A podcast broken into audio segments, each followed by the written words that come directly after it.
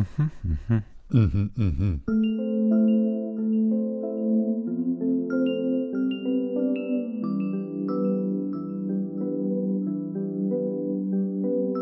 Velkommen til TechLiv, podcasten, der hver dag går rundt med to krystalkugler spændt fast for øjnene, så vi altid har blikket stift rettet mod fremtiden. Inden vi kommer til 2022's Tech Trends, så skal vi dog først opdateres på balladen om Apples App Store, og i de korte nyheder skal vi både tale om EU-bøder, Tesla-fødsler og meget mere. Og så er det altså i vores fokus, at vi forsøger at spå om, hvilke tech-tendenser vi kommer til at opleve i det kommende år, og det handler både om briller, butikker og blockchain. Der bliver selvfølgelig også tid til at trække en ny brik op af bonusposen, og til sidst runder vi af med et tip til en chat-app til dig og dine kolleger. Jeg hedder Nikolaj Frank. Og jeg hedder Anders Høgh Nissen. Velkommen til.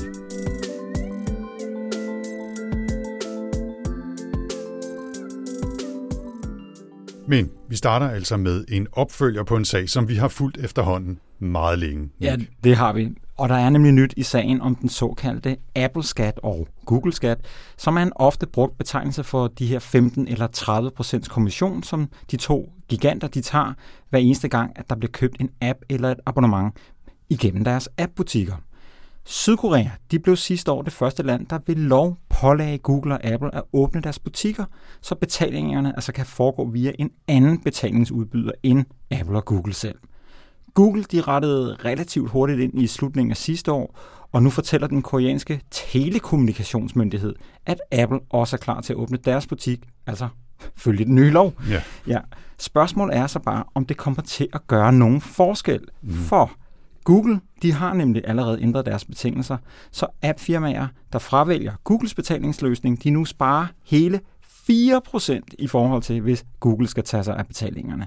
Det vil altså sige, at de små appudviklere, det er dem, der omsætter for mindre end 1 million dollars om året, som normalt betaler 15% de skal så nu betale 11% til Google i en ny service fee. Det er altså, hvis de fravælger Google som betalingsudbyder. Mm. Men så skal de jo have en anden betalingsudbyder ombord, og det koster jo altså sjældent under en 2-3 procent. Og så er vi jo altså meget, meget hurtigt tilbage op omkring de 15 procent ja, igen. Så de betaler en lille smule mindre til Google, men så betaler de differencen til nogle andre. Ja, stort set. Ikke? Stort set. De kan måske spare en lille smule. Ikke? Ja, ja. Og, og, Apple de planlægger ifølge myndighederne at, at, at bruge en lignende model. Præcis hvor de lander henne, det ved vi ikke. Men ved du hvad, Anders, jeg vil blive meget overrasket, hvis de ikke lagde sig meget, meget tæt op af Googles løsning der.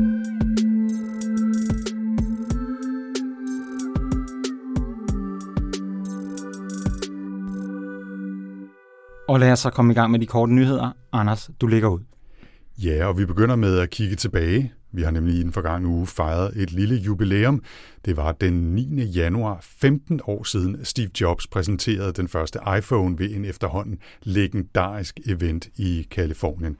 Og hvis man har set videoen, eller hvis man fulgte med dengang for 15 år siden, så kan man sikkert også huske, at det var den her keynote, hvor Steve Jobs han sagde, at Apple havde lavet en widescreen touch iPod, en telefon og en internet gadget, og surprise, surprise, det var en og samme dims.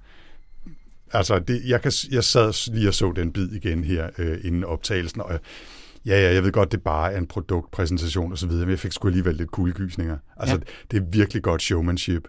Og, og når man så ved, hvad den kommer til at betyde de 15 år, der er gået, og smartphones i øvrigt, så kan man ikke lade være med at føle sådan lidt øh, historiens øh, vingesus. Nej, men det er jo nemlig det, der er det vilde. Ikke? Det er, at der er gået 15 år, og det er stadigvæk det, hvad skal man sige, det vigtigste produkt, vi har. Ikke? Altså sådan den vigtigste personlige computer. Ja, det kan man sige. Ikke? Og, og selvom der er sket meget, så er de måske også blevet lidt kedelige. Altså, og der er bare, bare ikke rigtig dukket noget alternativ op, som på samme måde har rykket ved vores øh, hverdag, vores samfund, vores måde at bruge teknologien på. Og øh, i forbindelse med jubilæet her, der var også en, der hedder Tony Fadell, øh, som, som man måske har hørt om før. Han øh, blev i sin tid hos Apple kendt som iPodens far, og også noteret som co-creator af iPhone. Han skrev på Twitter, vi kommer til at vente meget længere end 15 år på et andet personligt device. Det vil være et, vi ikke holder og nærmest ikke ser, og nej, det er ikke metaverset, hvad fanden det så er, eller de VR, AR, Mixed Reality, XR briller, der bliver fremvist i øjeblikket. Og lad os nu se med det, ikke? Ja, 15 år, mere end 15 år, inden der skulle komme noget, som bliver en aftager for iPhone. Det lyder, eller ikke for iPhone, men for smartphone, mm. det lyder alligevel så meget længe i uh, teknologiens verden. Ja, det, det synes jeg også. Og, og selvfølgelig så skal man også vogte sig for den der med, ja, men om fem år. Altså, det, alting sker altid om fem år, eller om ti år. Ikke? Og, og nogle udviklinger tager længere tid, og det er svært at lave de her rigtig fede augmented reality-briller, eller mixed reality-briller, som man gider gå med, og som man kan gå med. Ikke? Ja. Men, øh, men jeg tror også, 15 år er lang tid. Ikke? Altså, og, ja, vi får se. Vi får se, Vi ja. vender tilbage til Tony i... Øh, en eller anden gang øh, ude i 30'erne og se, hvordan det er gået. Ikke? Ja. Jeg, jeg vil jo lige sige som en lille bonus øh, til dig, Nick, og til lytterne derude, at øh, der på YouTube ligger en lille 30-minutters dokumentarfilm, der hedder Springboard, som Dieter Bowen fra The Verge har lavet, som handler om det her firma, der hedder Handspring, som op igennem nullerne lavet en masse forskellige bud på prototyper til smartphones, som bare aldrig rigtig nåede ud over rampen, og så døde firmaet igen. Øh, I hvert fald, om ikke andet, da, da iPhone kom ud. Det er altså virkelig en fin lille dokumentar, og et meget sjovt øh, lille trip ned af mindernes allé. Det, det med at kigge på ved lejlighed. Så. Det skal du gøre. Yes. Vi bliver i gadgetverdenen, men springer videre til smarte højtalersystemer. Sonos og Google de har nemlig ligget i et juridisk slagsmål gennem de seneste sådan omtrent syv år fordi Sonos mener, at Google uretmæssigt har brugt teknologier, som Sonos har patent på. Og nu er der faldet endelig dom i sagen, og den faldt ud til Sonos fordel. Men endnu mere bemærkelsesværdigt, så får den her dom nu konsekvenser for helt almindelige folk, der ejer Googles højtalere. Mm. Google skriver på sin blog, at rettens afgørelse betyder, at de nu er nødt til at fjerne muligheden for, at man kan styre volumen på flere højtalere samtidig, hvis det ligesom er pullet sammen i en gruppe. Ikke? Det er det der med, når du har øh, højtalere i flere forskellige rum, og så, så kan du ligesom styre lyden bare med én knap. Men det kan du altså ikke længere. Du får simpelthen fjernet en funktion, du har haft. Og måske endnu mere irriterende, så kan man heller ikke længere styre lydstyrken på en højtalergruppe via volumenknappen på ens telefon. Så man skal altså nu ændre volumen på hver højtaler, eller måske hvis det er stereo, kan du godt gøre det, ikke? men ellers så skal du gøre det på hver højtaler individuelt. Og Google tilføjer endda, at de vil arbejde på at minimere yderligere ændringer, hvilket altså indikerer, at der måske ligger nogle yderligere sådan potentielle problemer, som de skal have fikset. Og øh, det vil sige, at, at du risikerer måske, at der er endnu flere funktioner, der forsvinder fra dig, hvis du har sådan et, mm. et højtalersystem. Og for lige at binde en, en knude på den her historie, så er det en lidt mærkelig måde, den hele øh, misæren er opstået på. Fordi Google og Sonos, de arbejdede sammen i 2013 på at prøve at bringe det, der hed øh, Google, Google Music øh, Something Service. Andet, de skifter navn, som de andre skifter undertøj. Deres, ja. deres musik streaming tjeneste. Mm.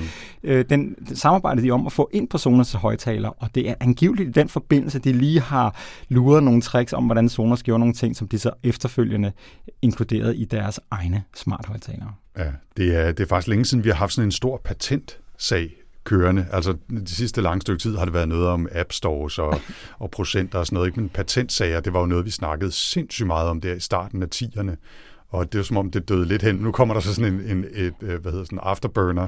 Ja, og, og, og det forlyder altså også, at Google allerede er begyndt at fjerne funktioner i, i øh, nogle af deres kommende produkter, fordi de må ikke længere sælge produkter, der har de her ting. Så når de bestiller det ud i Asien, så er der altså nogle funktioner, der er, er fjernet. Og jeg må bare sige, det undrer mig helt vildt, at de ikke bare siger, okay, fint, vi tabte, nu betaler vi ved kasse 1, lad os øh, beholde de her funktioner for vores kunder, og så komme videre derud af. Ja. ja, sådan er det. Yes. Men uh, Nick, vi bliver i øh, retssalen her i uh, Juraliv-podcasten, og den her gang, der skal der ovenkøbet uddeles bøder. Mere specifikt er det bøder til Google og Facebook, og man skulle efterhånden tro, at de ligefrem samler på bøder. I hvert fald så har de her to firmaer nu hver især netop kunne få en ekstra en til deres samlinger. Dengang så handler det om GDPR-overtrædelser, og det er det franske datatilsyn, CNIL, eller Commission Nationale de l'Informatique et de Liberté, der igen har haft bødeflokken... Nej, ej, det gik ellers så godt med at tale yeah. fransk, og så kunne jeg ikke tale dansk. Bødeblokken fremme selvfølgelig. Google de har fået en bøde på 150 millioner euro, eller 1,1 milliarder kroner, mens Facebook slap noget billigere, hvis man kan kalde det billigt, at få et uh, rap over nallerne på 450 millioner kroner. I begge tilfælde så er der tale om, at det ikke er nemt nok for brugerne at afvise de to platformes cookies. Det er jo noget, vi også har talt meget om her i, uh, ja i tech-liv, ikke? altså hvordan vi kan undgå de der eventlige cookie pops op, og at vi ikke forstår det, der står, når man skal trykke på en knap for at sige ja eller nej, eller kun vælge nogle bestemte osv. Ikke? Ja, jeg mindes slet ikke, at jeg får sådan en cookie pop-up, når jeg besøger Google og Facebook-side. Jeg tror, det er et eller andet, vi bare har sagt ja til i nogle betingelser en gang for alle på et tidspunkt. Sikkert, ja. I tillæg til, til de her bøder, så får de to firmaer en daglig bøde også på 100.000 euro, hvis de ikke ændrer praksis inden for tre måneder. Og som du skrev i øh, nyhedsbrevet i forbindelse med den her nyhed, Nick, så har begge firmaer svaret ukarakteristisk afdæmpet på de her øh, bøder. Ikke? Altså, en talsperson fra Meta, altså Facebook, siger til Politico, at de er ved at gennemgå myndighedens beslutning, og at firmaet fortsat forpligter sig til at samarbejde med de relevante myndigheder, altså sådan en bla bla bla tekst, men i hvert fald ikke noget med, at vi har ikke gjort noget galt eller noget. De, de lægger sig basalt set ned. Ja. Ikke? Og Google, de har fundet, som du skriver, den helt store PR-violin frem, som på en eller anden måde bare klinger sådan lidt mærkeligt i mine ører. De siger nemlig, folk stoler på, at vi respekterer deres ret til privatliv og beskytter dem. Jeg ved, altså, at sige den slags uden ironi, det synes jeg er lidt mærkeligt. Men de fortsætter ikke desto mindre. Vi forstår vores ansvar for at beskytte denne tillid og forpligter os til yderligere ændringer og aktivt at samarbejde med CNIL i lyset af denne beslutning i henhold til det elektroniske privatlivsdirektiv ja, okay, det lyder da dejligt, at vi gør det, og man kan jo så håbe på, at det bliver øh, en ordning, der breder sig ud til resten af Europa og øvrigt resten af verden også. Ikke? Ja, men jeg, jeg, jeg er spændt på, om det her er en ny øh, sådan, øh, strategi for de to, ligesom bare at være mere sådan, medspillende frem for at sige, øh, vi er fuldstændig uenige, og vi anker det, og øh, det er helt urimeligt det her. De ved nok også, hvad vej vinden blæser. Ja. Mm. Vi skal videre, og vi skal ud og køre, Anders. I den seneste version af podcasten, der udnævnte vi jo elbilen til årets gadget 2021, og det var jo naturligvis ikke uden grund. Men siden vi gjorde det, så er der kommet en opgørelse over elbilsalgstallene både for december 2021, og dermed kan vi ligesom også konkludere hele 2021's bilsalg. I december der stod elbiler for 27 procent af det samlede personbilsalg i Danmark, og det er altså en ny dansk rekord på en kalendermåned. I hele 21 der landede elbilsalget på mere beskedende 13 procent, men alligevel er der altså en stigning i omegnen af 80 procent i forhold til 2020. Nu er talhistorier og podcast jo næsten som at få en fod til at passe i en handske. Men jeg synes faktisk, at det mest interessante skifte, det sker midt på året i 2021. Mm. For siden august, der har tallet ikke været under 19 procent. Og det er altså i særdeleshed her i anden halvdel af, af 2021, at der kommer skub i tingene. Og jeg vil faktisk personligt blive overrasket, hvis det her tal kommer under 19 procent nogensinde igen. Altså, så, så skal det være et eller andet med kæmpe chipmangel eller et eller andet.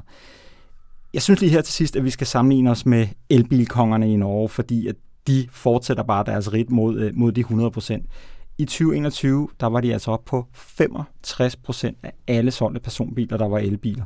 Og prognosen fra den el, øh, norske elbilforening er, at, vi, at de vil ramme 80 procent i 2022. Det er så ret vildt. Ja, det er det. Altså, men de har jo givet, hvad skal man sige, en økonomisk gulerod, og så er der ligesom sket det der, øh, der er bare sket det der mentale skift i befolkningen, og folk fortæller, at det er ikke noget problem, og så skifter de andre også og sådan noget. Ikke? Ja. Skal vi lige tage Kina med os? Lad os gøre det. Ja. Øh, I Kina, der har de set en stigning på 160 procent fra 2020 til øh, 2021, altså i hvor mange øh, elbiler, der bliver solgt. Og det samlede elbilsalg i Kina er op på omtrent 11 procent. Så de er sådan lige omkring Danmark, og det er jo alligevel det er alligevel interessant. Og, og lidt flere biler, end der bliver solgt i Danmark, trods alt. Ja, ja. Smule. Apropos øh, elbiler, så bliver vi simpelthen nødt til lige at lukke af med en historie, der ganske vist er tilbage fra december måned 2021, men er svær at komme udenom. Jeg synes, den er så hyggelig. Det er simpelthen en rigtig lille julehistorie. Den handler om en kvinde, der hedder Yiran Sherry, som i midten af december, så vidt vides, blev den første kvinde, der har født i en Tesla, mens den kørte på autopilot. Hun var sammen med sin mand Keating og deres øh, treårige søn, højgravid afsted, men blev fanget i trafikken i Philadelphia, da hendes vand så gik, og fødslen begyndte. Og det blev hurtigt klart, at de sad altså i en trafikprop, som gjorde, at de ikke ville kunne nå frem til det nærmeste hospital i, i forstaden Paoli. Så de satte Teslaen på autopilot, og så forsøgte øh, Keating, hendes mand, efter bedste evne at hjælpe Euron under fødslen, selvom han selvfølgelig holdt en hånd på rattet og holdt øje på kørslen og alt muligt. Alt det der, man skal, selvom øh, bilen er på autopilot. Og øh, ungen blev født i bilen, og de ankom til øh, hospitalet, hvor personalet så kunne se, at alt var gået godt og klippe en afstreng over og byde øh, familien og det nyeste øh, medlem af familien velkommen. Den blev selvfølgelig straks kendt som Tesla-babyen. Ja. Det var godt, at autopiloten kørte godt den dag, ikke? Ja, det, det, det var ikke så godt, hvis, den, hvis, hvis det havde været en beta eller et eller andet, der, der havde haft problemer.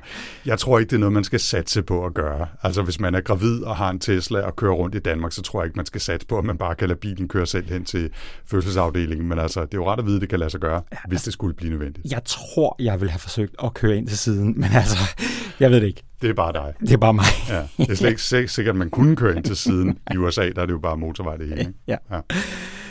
Der har også været en nyhed her fra den seneste uge, som har fået os til at lave et lille bonussegment. Mm-hmm. Selve nyheden handlede om noget slagsmål mellem Apple og Google omkring det her med grønne bobler eller blå bobler inde i iMessage, og med nogen, de ligesom har vist en anden farve for at genere nogle andre og sådan noget. Vi skal ikke for langt ned i den her nyhed, øh, men det handler om den her standard, der hedder RCS, som Google bruger, men som Apple af en eller anden årsag ikke vil integrere på deres platform. Hvorom alting er, så er det især Androids øverste chef, der har været ude med riven i den her historie.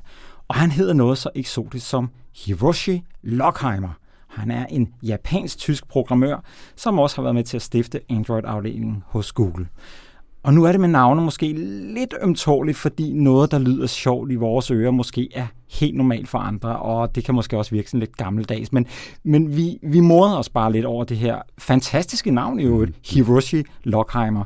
Og øh, der kom vi til at snakke om det der med, at der bare er nogle navne, der er federe end andre. Ja, og vi røg jo nærmest ned i sådan et lille kaninhul, ikke? Øh, jagten på nogle af de sejeste og sjoveste, og måske også mest mystiske navne i Techland.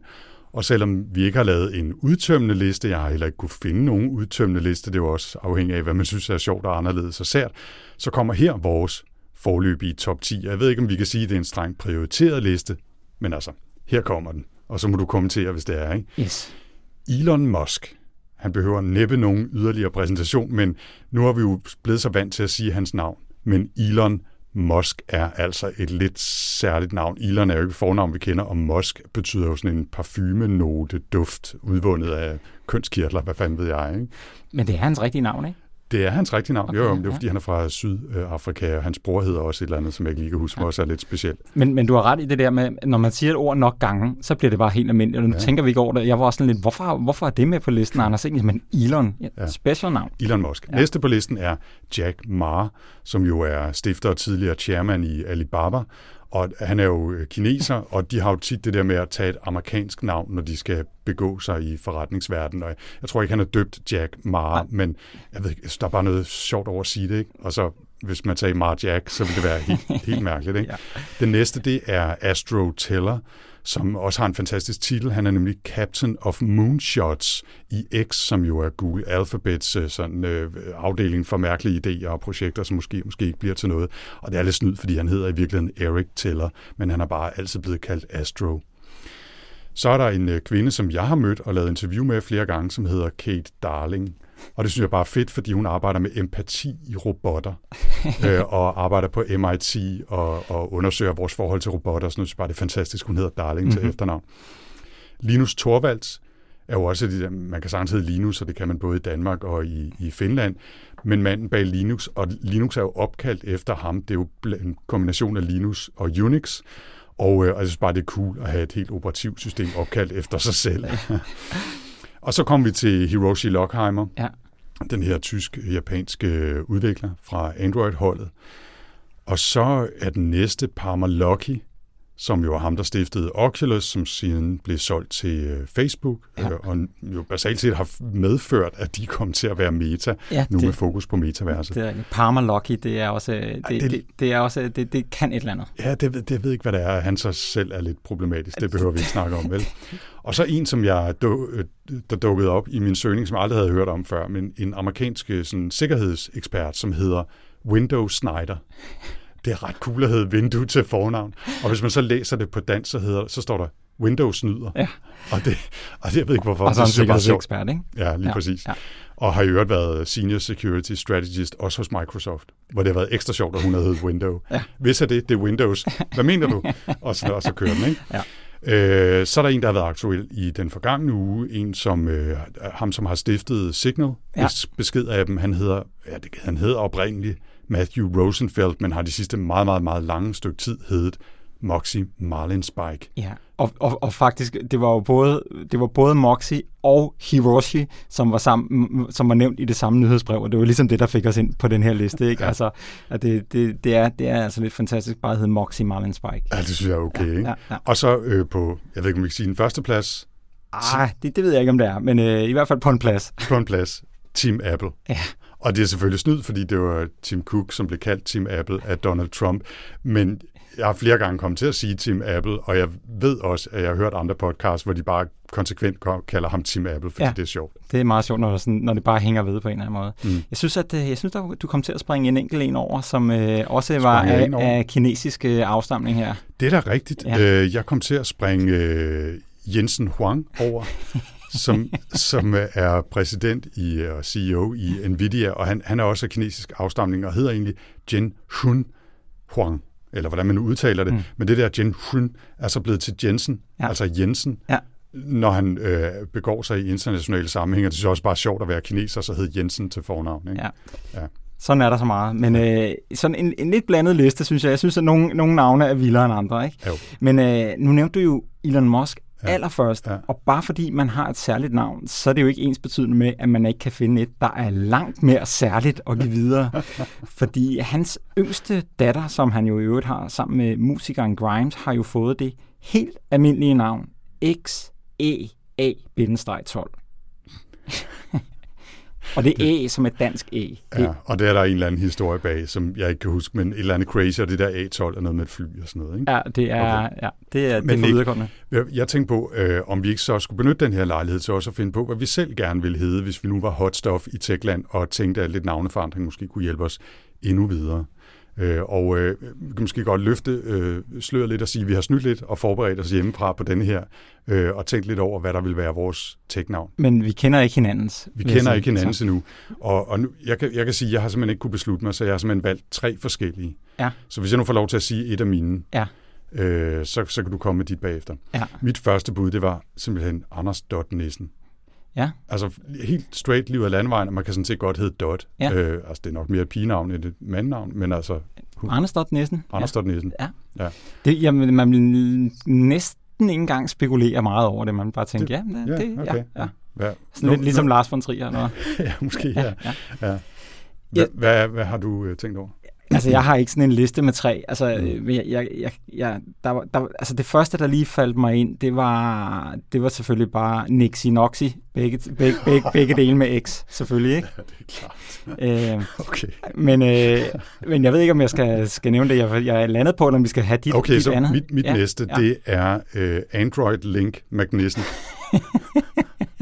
det, kan jeg, det synes jeg har noget, noget svung på en Ja. eller anden måde. Ikke? Altså, Det, det, jeg, har, jeg prøvet at finde navn, der sådan lidt smagte som mit eget navn, Ja. altså Anders Ja. Høgh Nissen. det, har, det har jeg Android også. Link Magnissen. Ja, det har jeg også. Okay, Ja. hvad er dit bud så? Altså, i, i virkelighedens verden, så synes jeg, det var meget svært. Så jeg frekventerede en, øh, sådan en online numer- numerolog name generator. Aha. Og i fællesskab er mig og den her øh, navnegenerator kommet frem til, at mit øh, bedste bud på et sådan fedt tech-navn vil være Professor Frankie Francisco Flottenheimer.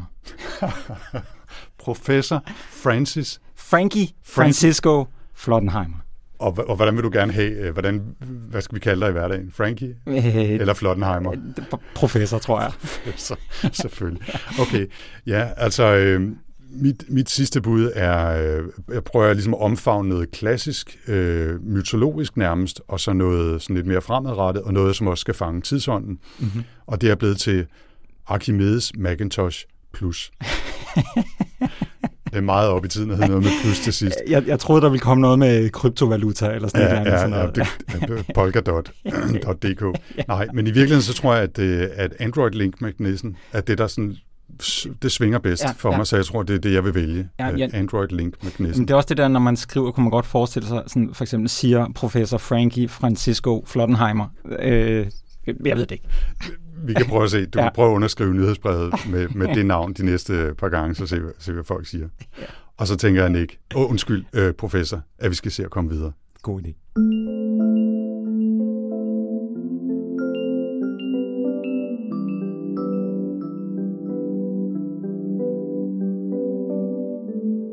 Og så er vi kommet til bonusposen, og der skal trækkes en brik. Og jeg har fuldstændig mistet overblikket over, hvis tur det er. Så hvad siger du til, Nick, at øh, stikke lappen i sækken, som man siger?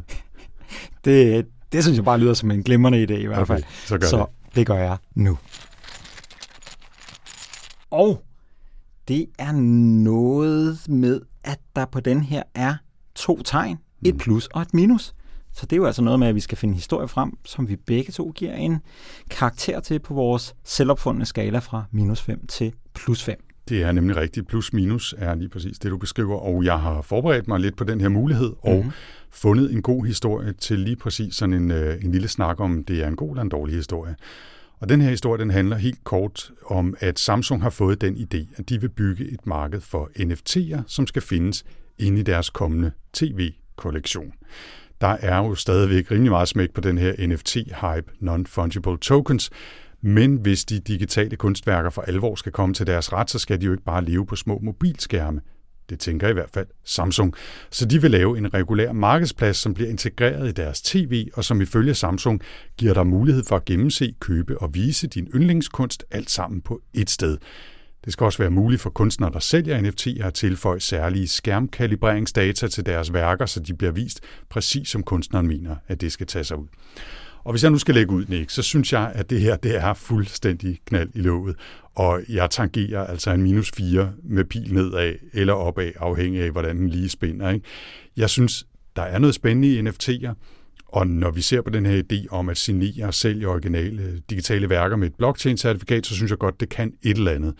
Men lige nu er NFT'er crazy hyped og handler umiddelbart primært om, at folk gerne vil score kassen, og så er det store problemer med det store problem med NFT, jo ligesom de fleste andre af de her krypto-blockchain projekter, at de bruger voldsomme mængder energi til at mine valuta og bygge led i den her kæde af transaktioner, der skal være den fælles øh, certificeringsregnskabsbog. Ikke?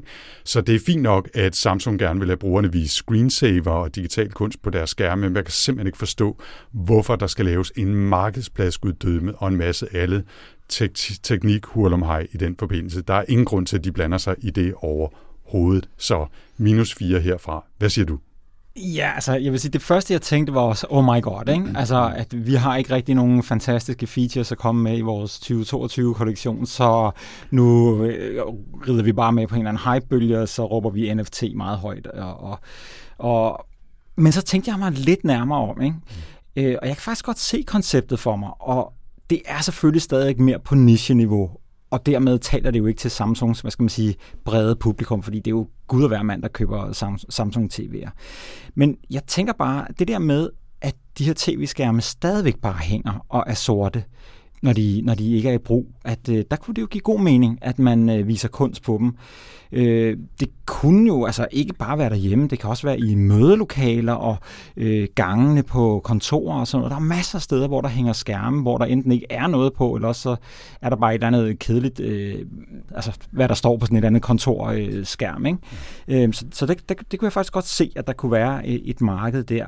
Og så er der jo også det der med, at hvis man har købt en NFT, så er det jo også fedt, som, som du nævnte, kunne vise den frem på en stor ordentlig skærm og sige, hey, jeg har købt et værk, der er mange penge værd, det vil jeg gerne vise, og så have en, en, en, en ordentlig skærm til det. Det kunne selvfølgelig lige så godt være på et Philips TV, det, det er jeg helt med på, øh, men, men jeg tror også, når vi kigger på sådan noget som museer og gallerier og sådan noget, NFT-kunst kommer til at blive til noget. Så, så, så der er jo på en eller anden måde nogle skærme, der skal vise det. Så er vi tilbage til det der med platform og NFT og sådan noget det er jeg lidt mere i, i, i tvivl om, om Samsungs TV bliver der, hvor man sidder og bladrer i en butik, og så siger, jeg vil gerne købe den her NFT. Det bliver i hvert fald ikke de her dyre nogen, men måske kunne der godt være sådan et marked, hvor man kan købe, jo i princippet er det jo så måske en screensaver, eller øh, et eller andet sådan meget pænt billede for ikke så mange penge som du siger, der er et eller andet klimasvineri her, der støjer lidt, men øh, så jeg vil faktisk give dem plus to for mm. tanken om det her med, at vi skal bruge de her skærme til noget mere, end at de bare er sorte og døde på skærmen. Men øh, jeg synes måske, at det lige så godt bare kunne have været en platform, hvor man købte et billede, uden at det nødvendigvis skal skrives på en blockchain. Så den, den får de minus en for. Så jeg er sådan lidt på den ene på den anden side, og du er bare negativ. Du sagde plus to og minus en, så ja. du må havne på en. Ah, sådan noget der. Okay.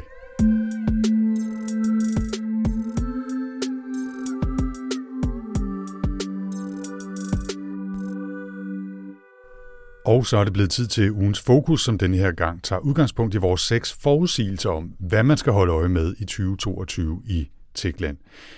Det er jo altid øh, farligt at spille spåkone, men hvor intet våger, intet vinder, så vi har igen lagt hovedet på blokken og forsøgt at identificere seks forskellige dimser, teknologier og bevægelser, som vi tror på hver sin måde vil spille en rolle i år. Så det er ikke en liste over, hvad der nødvendigvis bliver kæmpestort, skulle vi nok bare sige salget af mobiltelefoner, salget af fladskærme og den slags ting, men altså øh, tendenser og trends. Ja. Og lad os komme i gang. Yes.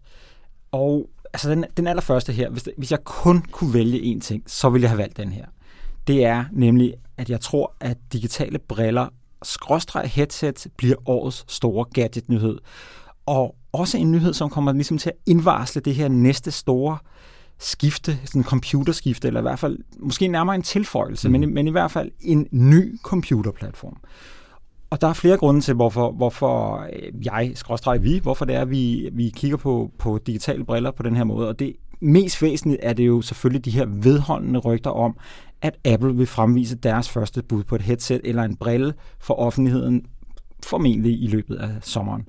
Det betyder ikke nødvendigvis, at de her briller kommer til salg i år, men jeg er altså ikke et øjeblik i tvivl om, at hvis Apple de viser deres bud på den her fremtid med digitale briller frem, så, så bliver det simpelthen årets gadgetnyhed. Derudover så, så sagde Meta, det er jo det firma, der plejede at hedde Facebook, høj, den er man allerede træt af at sige, ikke? Det sige. Ja, ja. Mm. Men de sagde jo allerede sidste år, at de forventer i slutningen af 2022 at lancere en ny og langt mere avanceret brille end den nuværende Oculus Quest 2. Og når vi nu lige snakker om Oculus, så synes jeg faktisk, det er værd at nævne, at Oculus-appen, altså den, man skal bruge, når man, hvis man har købt sådan et headset her, det var faktisk den mest downloadede app i USA, umiddelbart efter, at der var uddelt julegaver, som jo derovre er den 25. december. Og det indikerer i hvert fald, at der er salg i de her briller. Ja, og faktisk en meget sjov lille opfølger eller øh, supplement til den statistik er, at det faktisk i den, den 26. december blev målt til at være en top 5 app i 14 forskellige lande. Øh, altså, så det lader til, at det også er et populært produkt mange andre steder end lige i USA. Ja, og udover Apple og, og Meta her, så synes jeg også, det er værd at holde øje med Microsoft. De kunne måske godt komme med et lille bagholdsangreb. De har jo i en del år haft det her HoloLens headset øh, på markedet, og det kan altså godt være, at de snart er klar med en eller anden model, som er sådan lidt mere til at betale for almindelige mennesker. Og selvom at mange af deres øh, medarbejdere på det her team flygter til Meta i øjeblikket, fordi de betaler nogle helt vanvittige lønninger. Mm. Det sidste firma, som jeg lige vil nævne, man også godt kunne holde øje med, det er Snapchat. De har jo faktisk allerede lanceret sådan en slags AR-brille i sådan en meget, meget lille øh, batch. Men øh, de har jo investeret virkelig voldsomt i augmented reality og de her såkaldte lenses, som jo er det her, der kan lægge et digitalt lag over, over virkeligheden. Så med andre ord forventer vi mm. altså, at headsets og digitale briller der kommer til at ligge byggestenene for den her fremtidige digitale oplevelse, om du så kalder det VR, AR eller mixed reality. Det er det, der en ting, der bliver stort. Ja. Vil faktisk Eller også lige, breaker. faktisk også lige smide ind, at uh, Magic Leap uh, lige har annonceret i dag, at de vil præsentere deres næste model til sommer formodentlig, og det er primært rettet mod altså businessbrug, øh, altså, hvad hedder sådan noget, ingeniører og, og den slags ting, ikke? og det bliver meget dyrt, altså formodentlig 2500-3000 dollars, øh, noget i den stil, men altså der sker noget, øh, selv for det her firma, som jo er blevet berømt og berygtet for ikke rigtig at have leveret varen de sidste 5-8 år, eller ja. meget der efterhånden. Ja. Øh, lige øh, for at følge op på den der med, med virtual reality, augmented reality osv., når hvis Apple og Tim Cook nu øh, præsenterer det her headset eller de her briller, hvad det så er en udviklerudgave eller en forbrugerudgave, kommer de så til at kalde det for metaverse? Altså det univers, man skal bruge dem i, Aha. det tror jeg bare, jeg vil sige nej til. Godt. Kort lige svar og til at holde dig op på, ja. når den tid kommer. Anders, vi skal videre til nummer to på listen, som vi har kaldt for Det smarte hjem bliver endelig smart. Ja, altså og nu er det jo ikke sådan, at det ikke har været bare moderat smart øh, indtil videre, men det er stadigvæk alt for kompliceret at komme i gang med for alt for mange almindelige mennesker, og selv for sådan nogen som os, som synes, at vi er sådan lidt med på noderne og godt kan finde ud af det der med teknik, der kan det være skide besværligt, fordi der bare er for mange ting, der ikke spiller sammen. Øh, man kan købe øh, dem som fra det ene firma og fra det andet firma, og så skal man bruge tre forskellige apps og syv forskellige hubs for at få det til at spille sammen derhjemme, og det er skide besværligt. Og så kan der også være en masse øh, sikkerhedsudfordringer, fordi der er en masse udstyr fra tvivlsomme producenter. Så altså, det der med smarte hjem, det er stadigvæk for nogen, der har, har det som en hobby, mere end noget, der bare skal virke i, det, i hverdagen. Det er enig, ja. Men det, der sker noget nu, fordi der er den her alliance, der hedder Matter, som består af alle de centrale spillere fra det her smartphone-marked. Amazon, Apple, Google, IKEA, Signify, som er dem, der laver Philips Hue, og 200 andre. Ikke? Du sagde smartphone-markedet. Hvad, men, jeg smart, smart home-markedet yes. selvfølgelig. Men, det, men de, mange af dem er også på smartphone-markedet. Godt, godt reddet. Ja, tak. Øhm, og de øh, vil altså i fællesskab lancere en standard, der hedder Matter, som skal komme her i løbet af 2022. Det er basalt set en internetprotokol, der skal sikre, at alle produkter, som er built with Matter, kan tale sammen. Og det skal gøre det nemmere at sætte sit øh, smarte hjem op og tilføje nye enheder, og også give en større sikkerhed for, at der er netop styr på sikkerheden. Og det var faktisk øh, også en af de største trends på øh, den her CES-messe, der netop i talende stund er overstået. Og der var jo faktisk folk fysisk til stede, også selvom der ja. var mange, der meldte fra. Ikke? Der var en masse, der fremviste produkter på messen, som de siger, vil understøtte Matter standarden, så snart protokollen endelig bliver frigivet, og det skulle altså blive i løbet af i år. Og så øh, kunne det være, at der rent faktisk for alvor begyndte at, at ske noget på smart home-markedet, som gjorde det ikke bare er sådan noget for entusiaster. Ja, det, det, det, det tror jeg virkelig, der kommer til at ske. Altså, øh, Amazon har for eksempel lavet sådan en lille video, hvor de viser, hvordan, hvordan øh, det kommer til at spille sammen i, i deres, øh, i hvert fald i deres univers, men forhåbentlig også på tværs af, af dimser, hvor du simpelthen bare skruer en ny smart pære op i en lampe, og så bliver den automatisk tilføjet til dit, øh, til dit øh, system. Mm. Altså, hvis det bliver så simpelt, så, så er der altså langt flere, der kan være med. Og øh, jeg, jeg ser i hvert fald øh, nogle gode muligheder i også det, som vi snakker om med sikkerheden. Det er virkelig vigtigt. Og hvis, hvis der bliver et større niveau af sikkerhed, så er det altså rigtig godt for alle. Ja. Ja. Hvis der skulle være en, øh, en downside til det her, så skulle det være, at vi måske så igen i de kommende år får en bølge af fuldstændig ligegyldigt lort. Altså plastikdimser, der bare spilder ressourcer og tid og penge. Altså smarte saltbøsser og jeg ved, altså alt muligt knald, som vi ikke har brug for, øh, fordi folk tænker, hey, nu er smart home noget stort igen. Ikke? Lige præcis en smart saltbøsse, det har jeg virkelig manglet i mange år. du er, du er primær marked for, ja, hvad fanden var det, de hed? Nå, det er også lige meget. Øhm, vi skal videre, og øh, nummer tre på vores liste, det er en af dem, hvor vi har våget pelsen lidt. Ja, jeg vil sige, det er i hvert fald et bud, som er baseret lidt mere på øh, mavefornemmelsen. Vi lægger hovedet på bloggen og siger, at 2022 bliver året, hvor Apple og Google lukker op for, at man kan købe apps og abonnementer på apps, uden at hele beløbet ender i et af de to firmaers lommer. Altså, med andre ord, at de frivilligt gør noget i stil med det, de har gjort i Sydkorea, altså at de tillader andre betalingsudbydere end dem selv. Apple og Google har jo i lang tid været under stigende pres i både Europa og USA for at skrue ned for de her skat, altså Apples skat og Googles skat, den her ret høje kommission på, på, på abonnementer og indtægter, som sælges via, via deres app-butikker. Og indtil videre er det jo kun blevet til sådan nogle små indrømmelser, og som historien fra Sydkorea også viser med al tydelighed, så prøver de jo hele tiden at, at finde øh, nogle små øh, loopholes for at, alligevel at, at, at putte de fleste penge i deres lommer. Men det er altså en regulær tabersag, den her. Og den kan de meget nemt gøre til en vindersag ved at gå ud frivilligt, inden de bliver dømt til det, både i EU og de ændrer loven i USA og siger, prøv at høre, nu åbner vi selv helt frivilligt op. Øhm, ja, altså jeg tror altså, ikke, at de kommer til at tabe det store på det, men jeg tror, det kommer til at ske. Det er min forudsigelse, og øh, vi får se, om jeg får ret det vi ikke kan se øh, derude, det er, at Nick han står virkelig og svinger med armen. Han tror på det her, så øh, det bliver spændende at se, hvordan det går. Ja.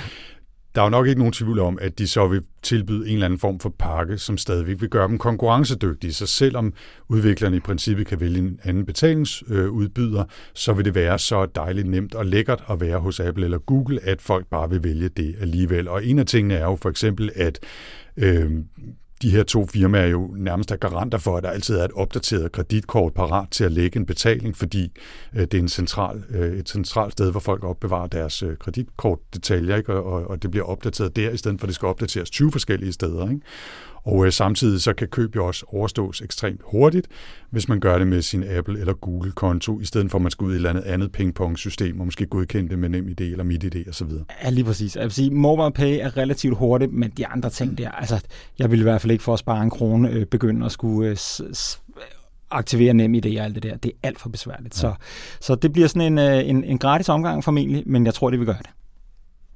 Og så skal vi videre til nummer 4 på listen, og den er du hovedansvarlig for, Anders. Og jeg ved, at det også er noget, der ligger der ret meget på scenen. Ja, jeg kommer sikkert også til at stå og, og svinge med armen, og måske endda have et rødt flag eller et grønt flag øh, i den her sammenhæng, fordi skåret ud i overskriftsform, så tror jeg, at vi i 2022 vil se et backlash mod kryptoklimasvineri, og at vi sådan sagt lidt firkantet vil se på bitcoin som det nye kul.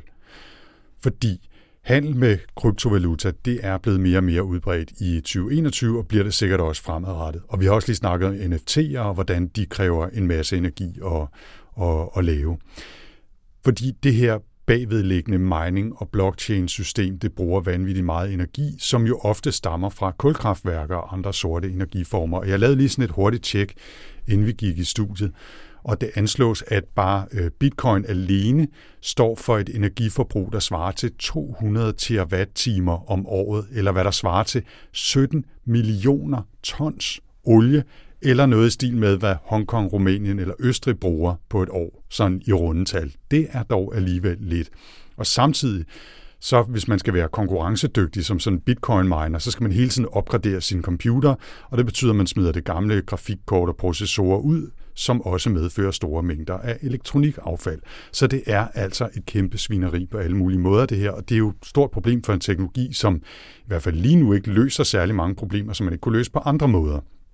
Og der er jo heldigvis allerede optræk til, at, at Ethereum, som er den næststørste kryptovaluta, skifter det her bagvedliggende system til en anden model, som udleder markant mindre CO2 end den nuværende proces, men det er ikke et skifte, som sker lige så hurtigt, som man havde håbet, og det er næppe et skifte, som bitcoin heller øh, er i stand til at gøre i den nærmeste fremtid. Så, så vores bud er, at der i løbet af 2022 vil det ske et større skifte i øh, offentlighedens syn på bitcoin og klimasvinende kryptovalutaer, og forhåbentlig så også, at vi kommer længere i bestræbelserne på at lave mere klimavenlige udgaver af de her bagvedliggende teknologier. Ja, altså, måske bliver det simpelthen lige frem sådan et, et konkurrenceparameter at være, at være en klimavenlig kryptovaluta. Altså, det, det, det vil jeg da ikke udelukke. Det ville være dejligt. Ja, det ville det, ja.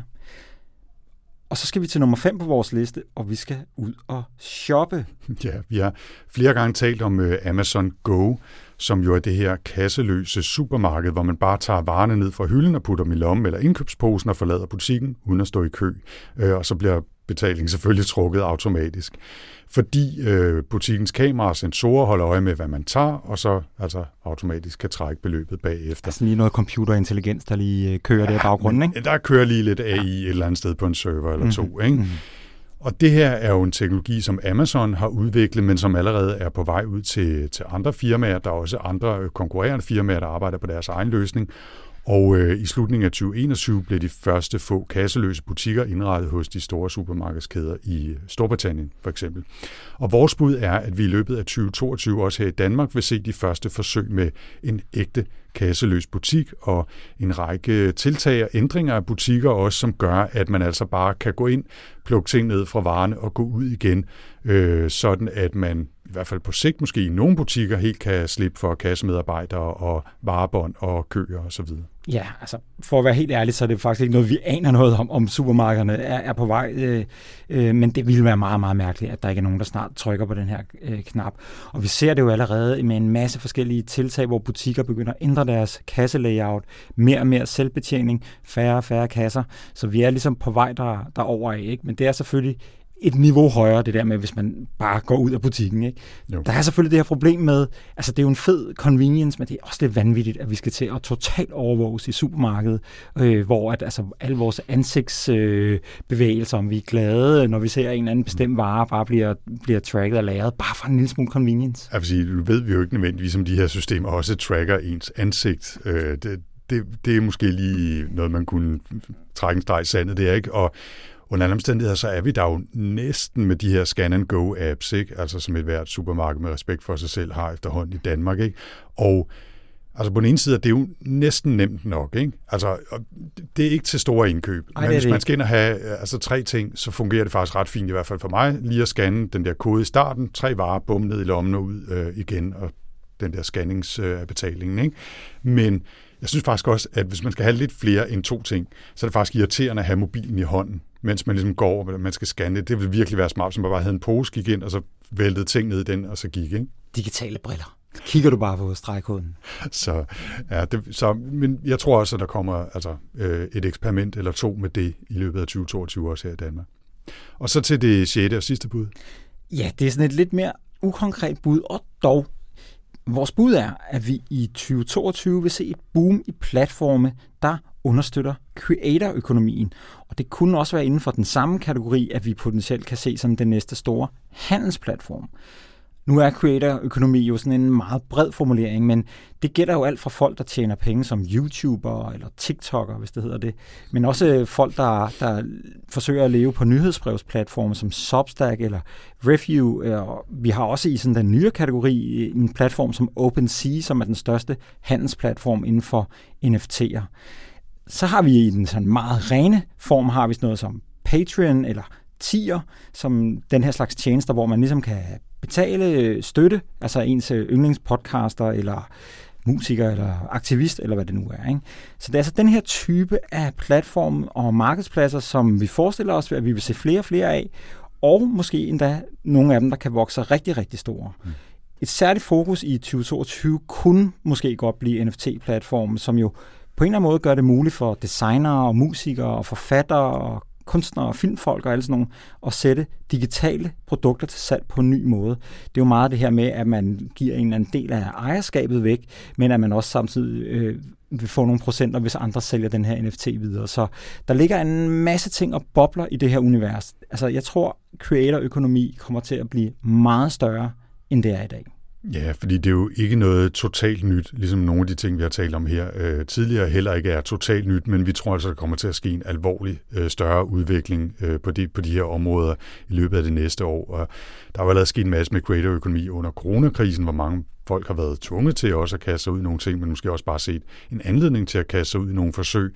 Og jeg tror virkelig, at 22 også kunne blive et år, hvor vi ser et skifte her, ikke? og måske øh, om et års tid eller halvandet kommer til at se tilbage på, jamen der var en version 1 af Patreon og GoFundMe og Kickstarter, Indiegogo og så videre, hvad de hed alle sammen, og øh, 22 blev året, hvor vi skiftede til version 2 af de her platforme. Ja.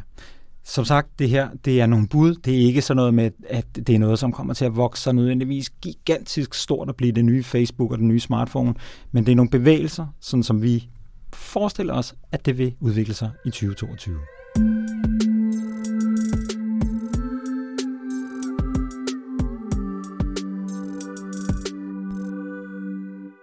Vi er nået til det sidste punkt på dagsordenen, inden vi siger tak for i dag, og det er ugens tip. Og i den her uge, der er det faktisk et fælles tip her fra redaktionen, men vil du ikke øh, løfte sløret for, hvad det er? Det vil jeg gerne. Det er den tjeneste, der hedder Twist, som er sådan et øh, samarbejdschat-værktøj i stil med Slack og den slags. Som opmærksom lytter og læser måske vil huske, så har vi tidligere nævnt, at Nick og jeg øh, først prøvede Slack øh, til at snakke sammen, øh, når vi ikke lige sad ved siden af hinanden. Og øh, siden så skiftede vi til en helt ny tjeneste, der hedder Quill, eller hed Quill. Øh, fordi her for et par måneder siden, tror jeg det var, eller er det måske kun en måned siden? Ja, det er sådan lidt over en måned siden, ja, tror jeg. Der øh, annoncerede Quill lige pludselig, at de var blevet købt af Twitter, og derfor så lukkede deres platform tre eller fire dage efter. Altså, det var virkelig crazy kort varsel. Og så skulle det jo gå stærkt med at finde noget andet. Ja, og nu er det jo så lidt af en hobby for os begge to at afprøve kommunikationsapps. Nøj, vi har testet mange, mm. altså helt tilbage fra DR-dagene, øh, hvor vi jo startede med at bruge Slack i øvrigt, øh, har, har vi virkelig været forbi mange. Og jeg nåede også i den her proces at lynteste en række af de apps, som, øh, som kommer frem, hvis man googler Slack Alternative. Ikke? Øh, og der må jeg bare sige, der var altså lidt langt mellem snapsene. Der er meget af det, der bliver alt for alt for stort og organisationsagtigt på det store niveau og alt for, for øh, kompliceret. Mm. Og så kom jeg i tanke om, at øh, du faktisk for øh, ret lang tid siden efterhånden inviterede mig til Twist, da den var helt spritny. Det er jo det her firma, der hedder Doist, som også øh, laver Todoist, som øh, har udviklet Twist, og, og, og, og den, den gravede vi så lige frem. Ja, og jeg vil lige øh, indsparke her, at Doist jo er sjov, fordi de har lavet den her øh, app, som er til at kommunikere på hold, som ikke nødvendigvis sidder sammen hold, siger teams, folk der arbejder sammen. Og de har jo selv været det, man kalder distribueret firma fra starten. Altså, de har ikke noget hovedkvarter. De har, jeg kan ikke huske, hvor mange der er, 20-30 ansatte, som sidder rundt omkring i verden, altså i stort set alle verdensdele, og også bruger Twist selv til at kommunikere sammen. Og så er det sjovt, også med Doist, at de i øvrigt har en, en næsten dansk stifter. Han hedder Amir Sally Heffendich, øh, som kom til Danmark som teenager og uddannet i Aarhus, og også øh, stiftede firmaet, mens han boede i Aarhus. Nu tror jeg, han bor i Barcelona eller et eller andet sted. Det er også det fantastiske. Når man ikke har et hovedkvarter, så skal man bare flytte. Ikke? Ja. Og det gør der bestemt heller ikke noget, at der er dansk øh, Island i den, men det var faktisk ikke derfor, at, øh, at valget ret hurtigt faldt på Twist. For mig handler det rigtig meget om, at den bare har det helt rigtige leje mellem at være helt enkel, super simpel at bruge. Alle kan finde ud af at bruge den lige med det samme.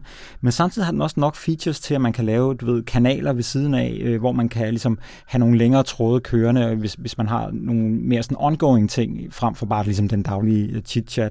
Og så har den altså et virkelig pænt design. Jeg synes virkelig stadigvæk, den ser rigtig godt ud, og det betyder bare meget for mig. Ja, og det var måske også især version 2, der kom her i efteråret, at de sådan øh, oppede sig lidt på, på design og nemhed og UX og, og alt det. Øh. Men altså, basalt set, så er det jo en, en chat-app, ikke? så bare med forskellige kanaler, og så kan man både have private chats, eller man kan have åbne, og man kan sige, nu er vi færdige med at snakke om det her. og Sådan noget, ikke?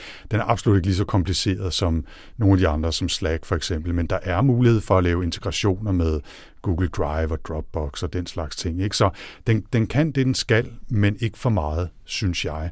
Og så er den, som du siger, enormt pæn at bruge, og øh, jeg synes, den fungerer fint i hverdagen. Altså hvis der skulle være nogle ting, jeg lige vil nævne øh, kort, så er det måske, at øh, det kræver en del fifleri lige i starten at sætte det op med, hvad for nogle notifikationer man vil have, hvornår. Fordi som udgangspunkt, så er den faktisk lavet sådan, at det ikke skal være sådan en, hey, jeg får et penge hver gang, du har skrevet, og så skal jeg skynde mig ind og svare, så kan du svare mig, og så og sidder vi ligesom fast i den der. Ideen er, at man tjekker den, når man har lyst øh, eller har et hul i, i dagen, hvor man ligesom har sat tid af til det. Så derfor kræver det faktisk en lidt fifleri at finde ud af, at man får notifikationer, når man gerne vil have dem på mobilen eller computeren osv. Ikke? Ja.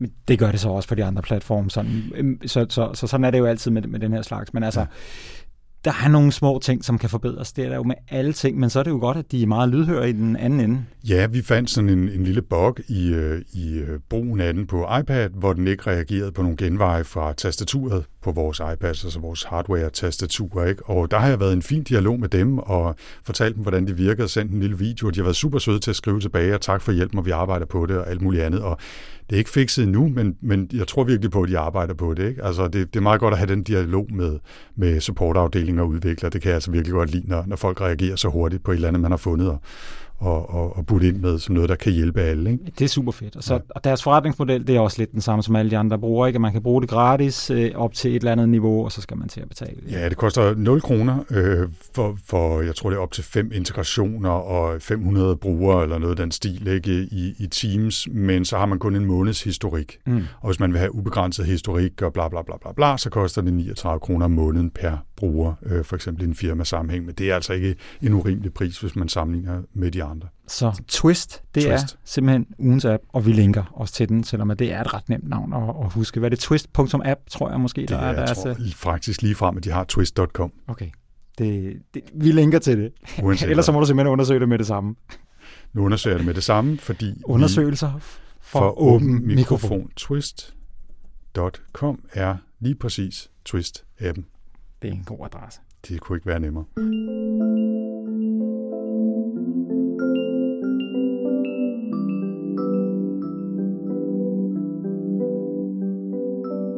Og så er der heller ikke flere ord på disken i denne omgang, og vi lukker og slukker for den her episode af TechLiv podcast. Skriv endelig til os, hvis du har kommentarer eller spørgsmål, enten på Twitter eller ved at trykke reply på et af de nyhedsbrev, som vi sender til dig. Tilbage er der bare at sige, at TechLiv-podcasten vender tilbage igen om 14 dage lige her i din afspiller. Jeg hedder... Hvad er det nu, jeg hedder, Anders? Jeg har allerede glemt det. Jeg hedder... Jeg hedder Frankie Francisco Flottenheimer. Du glemte professor. Professor. Og jeg hedder Android Link McNissen, tror jeg det var. Vi høres ved. Tak for denne gang.